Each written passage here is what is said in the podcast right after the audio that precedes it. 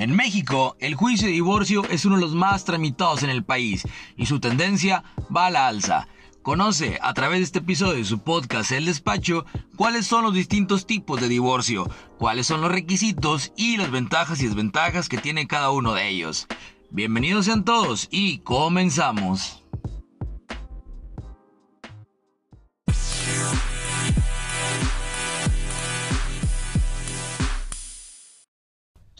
Hola amigo, ¿cómo estás? Buenos días, buenas tardes, buenas noches. A la hora que nos estés escuchando y donde quiera que te encuentres, te mando un fuerte abrazo virtual. Mi nombre es Roberto Muñoz, soy abogado y soy un apasionado por la vida. Y el tema del día de hoy que vengo a comentarles es sobre el tema del divorcio. El divorcio en México. ¿Qué necesito hacer para divorciarme o cómo me puedo divorciar si yo no aguanto la persona con la que me encuentro, ya simplemente no quiero estar con ella? ¿Qué es lo que tengo que hacer? Bueno, aquí en breve les, les, les explicaremos a detalle.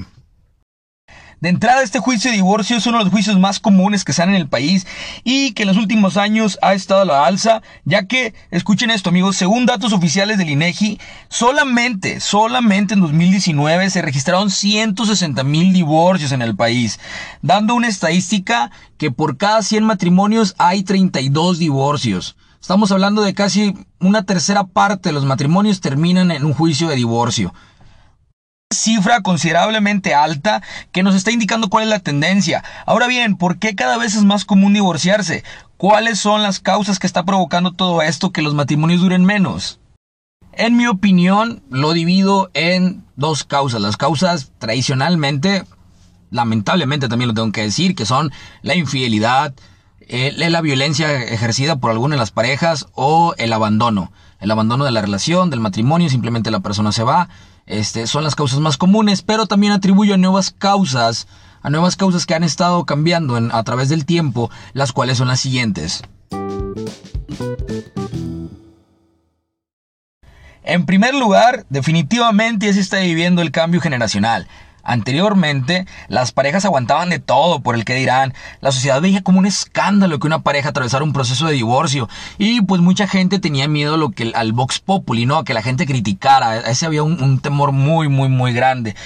Y bueno, pues ahora en estos tiempos, pues ya definitivamente no es así. Y yo la verdad lo aplaudo porque una cosa es luchar por la relación, vamos a luchar juntos por una relación y la otra muy distinta es estar aguantando a la persona solamente por el qué dirán o, por otras cuestiones que pues son ajenas. Simplemente si tú no te encuentras bien con esa pareja, sabes que hasta aquí está mi relación. Y es algo que yo aplaudo que ya no se aguante como los tiempos de antes que aguantaban tantas cuestiones, tantas cosas.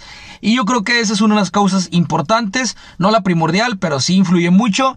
Y la segunda causa que yo veo es la siguiente.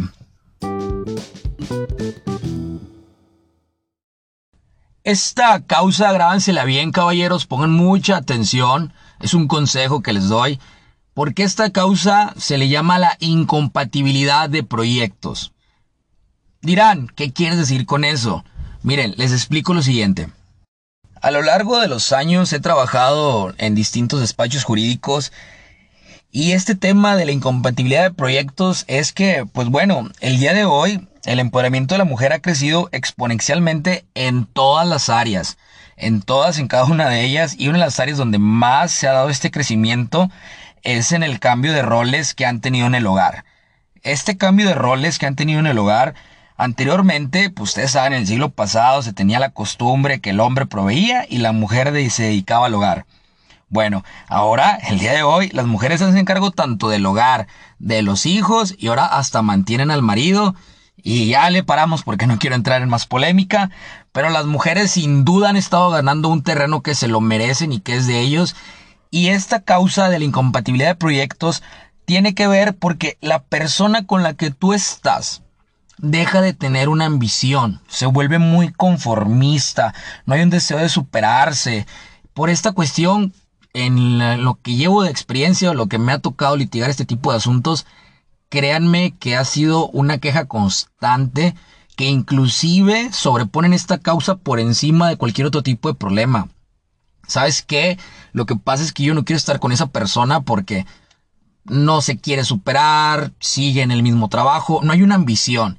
Y hombres que no son ambiciosos, las mujeres simplemente deciden hacer su propia vida, la verdad sienten que ellas pueden solas y claro que pueden solas, no nos necesitan. Una pareja es apoyarse los dos y si no hay apoyo de alguna de las dos partes, simplemente el matrimonio no va a funcionar. La misma palabra nos los dice, casados, casa de dos. Y si una de las partes no jala, ahorita, en la actualidad, es tan fácil divorciarse que, bueno, antes de que me adelante, ahí les va la tercera causa que justamente tiene que ver con esa facilidad del trámite de divorcio.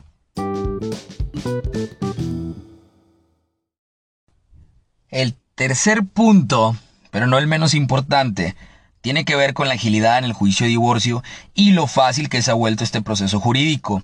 Anteriormente, para divorciarse había tres maneras. El divorcio voluntario, que aún sigue vigente, que es cuando su nombre lo dice, las ambas partes están de acuerdo. En este divorcio voluntario, pues no hay que indagar mucho, como su nombre lo indica, existe la voluntad de ambas partes de llegar a un acuerdo voluntario, la única desventaja es ponernos de acuerdo. El segundo es el divorcio administrativo, que es cuando no se llegó a la finalidad que conlleva un matrimonio, que viene siendo el de procrear hijos, aquí nada más con liquidar la sociedad conyugal se puede llevar a cabo este proceso y el tercero era el tedioso juicio necesario, juicio contencioso necesario de divorcio. ¿Por qué? Porque había que determinar una causal. Tú no te puedes determinar, no te podías divorciar, perdón, si no había una causal de divorcio. ¿Qué quiere decir esto? Que tenías que demostrar que hubo alguna infidelidad, que hubo alguna violencia ejercida, ya sea psicológica o física, y otra cosa, las enfermedades o el abandono del hogar. Tú tenías que hacer un proceso que la verdad se llevaba muchísimo tiempo, muchísimo. Y aparte, pues demostrar una causa era algo como que un poquito complicado y hacía el trámite muy largo. Pero todo esto cambió. Todo esto cambió hace, hace ya años, cambia en el 2008, cuando entra el divorcio incausado que este es el que viene a ser el boom de los divorcios en México, ya que agiliza totalmente. Comúnmente se le conoce como divorcio express y es el que les voy a hablar a continuación. ¿Qué es este divorcio incausado? ¿Qué significa? ¿Y cómo lo puedo tramitar? Para ahora sí ya por fin dejar a, a la pareja con la que no quisiera estar.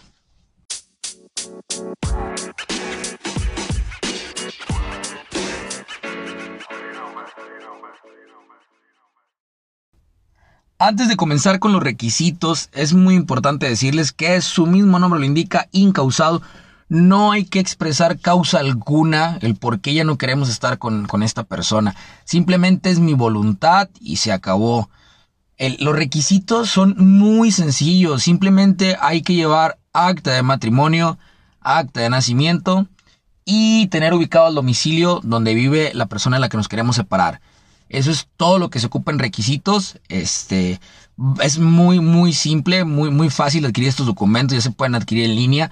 Lo único que sí hacemos mucho énfasis es dónde está la otra pareja, dónde se encuentra ubicada, porque si no la tenemos ubicada, pues ahí es donde vamos a batear un poquito para el emplazamiento. El proceso, ¿cuánto dura? Aproximadamente, bueno, en teoría debe durar 45 días. Es un mes y medio aproximadamente. En la práctica ahorita por la contingencia quizás los tiempos no se están adecuando, sin embargo, pues el Poder Judicial está haciendo trabajos titánicos y extraordinarios para dar cumplimiento a ese término. ¿Cómo es el proceso? Me preguntarán muchos, oye, pero ¿cómo lo hago? ¿O qué, ¿O qué hay que hacer? ¿O ya tengo los papeles? ¿Ahora sí que sigue? Bueno, les explico.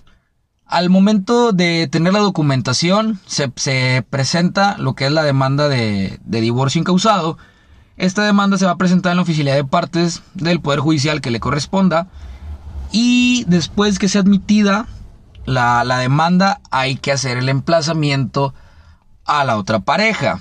Tenemos que notificarle, vaya a darle aviso que pues me quiero divorciar de, de ella, ¿verdad? Este, o de él. Una vez que sea notificado, se va a darnos una cita o más bien dicho, se fija una fecha para audiencia de divorcio. Esta fecha de divorcio que nos va a dar es muy importante que la persona que lo promueve no puede faltar ni llegar tarde por ningún motivo. ¿Por qué? Porque al no ir la parte que lo promueve, se tiene por que se ha desistido de la demanda y tiene que volver a iniciar el proceso. por lo cual no puede faltar la parte que lo promueve.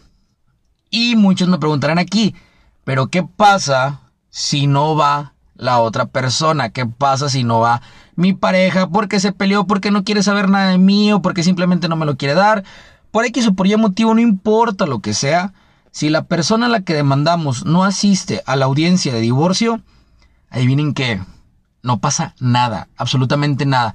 Usted que promovió la demanda de divorcio, en ese mismo día se dicta la sentencia y se acabó el vínculo matrimonial. Así como lo escuchan amigos, no es necesario que la parte a la que demandemos tenga que ir a la audiencia de divorcio. Esta es una ventaja enorme ya que muchas parejas dilataban el procedimiento anteriormente y ahorita pues ya con esto prácticamente no te ocupamos, no necesitamos que vengas, simplemente yo quiero, aquí está, yo me presenté en tiempo y forma y con eso se lleva a cabo la audiencia de divorcio incausado.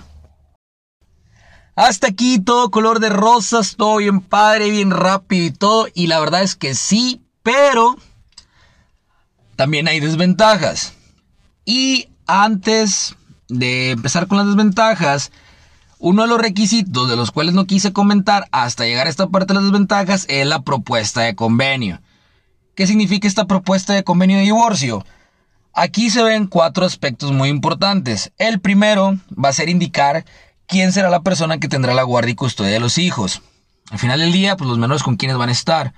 La segunda, cómo será la forma en que el progenitor que no tenga la guardia y custodia realizará el derecho de visitas de los hijos.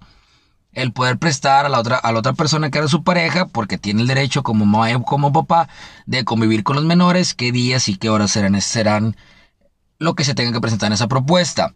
El tercer punto, para mí, de los más importantes, es la manera en que la contraparte dará los alimentos a los hijos. Y la cuarta, la manera en que serán administrados los bienes de sociedad conyugal durante el tiempo que dure el procedimiento y hasta que se liquide. Muchos dirán, oye, pero esa no es una desventaja, qué padre que pueda establecer, aparte de divorciarme, pues ya queda establecido todo, la cuestión de los menores, la convivencia, los alimentos, no le veo la desventaja. Bueno, la desventaja es que si la otra persona no acude a la audiencia de divorcio, estos temas no se van a ver, solamente va a ser el divorcio en sí. Y las cuestiones de los alimentos, la pensión y lo demás va a quedar posterior a este juicio.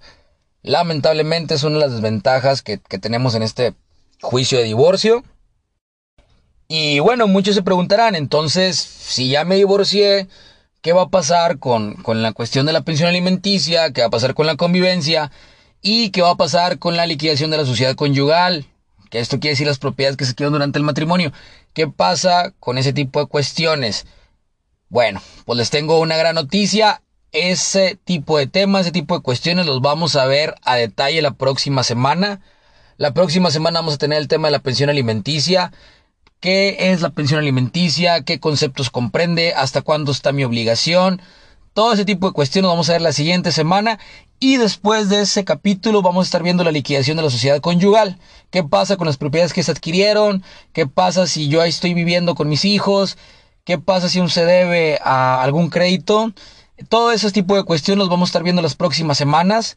Entonces los adelanto para que estén aquí al pendiente de su podcast El Despacho. Y antes de finalizar les quiero darles este último anuncio.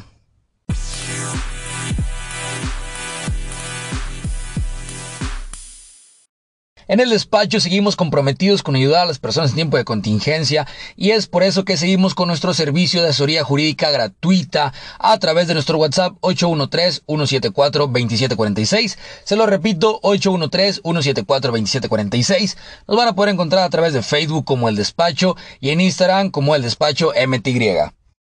Nos encontramos en colaboración con abogados de todas las áreas del derecho, así que no importa cuál sea la duda o de qué materia, simplemente escríbanos, mandas un mensajito a través de WhatsApp o de Facebook y nosotros lo vamos a canalizar con el abogado experto.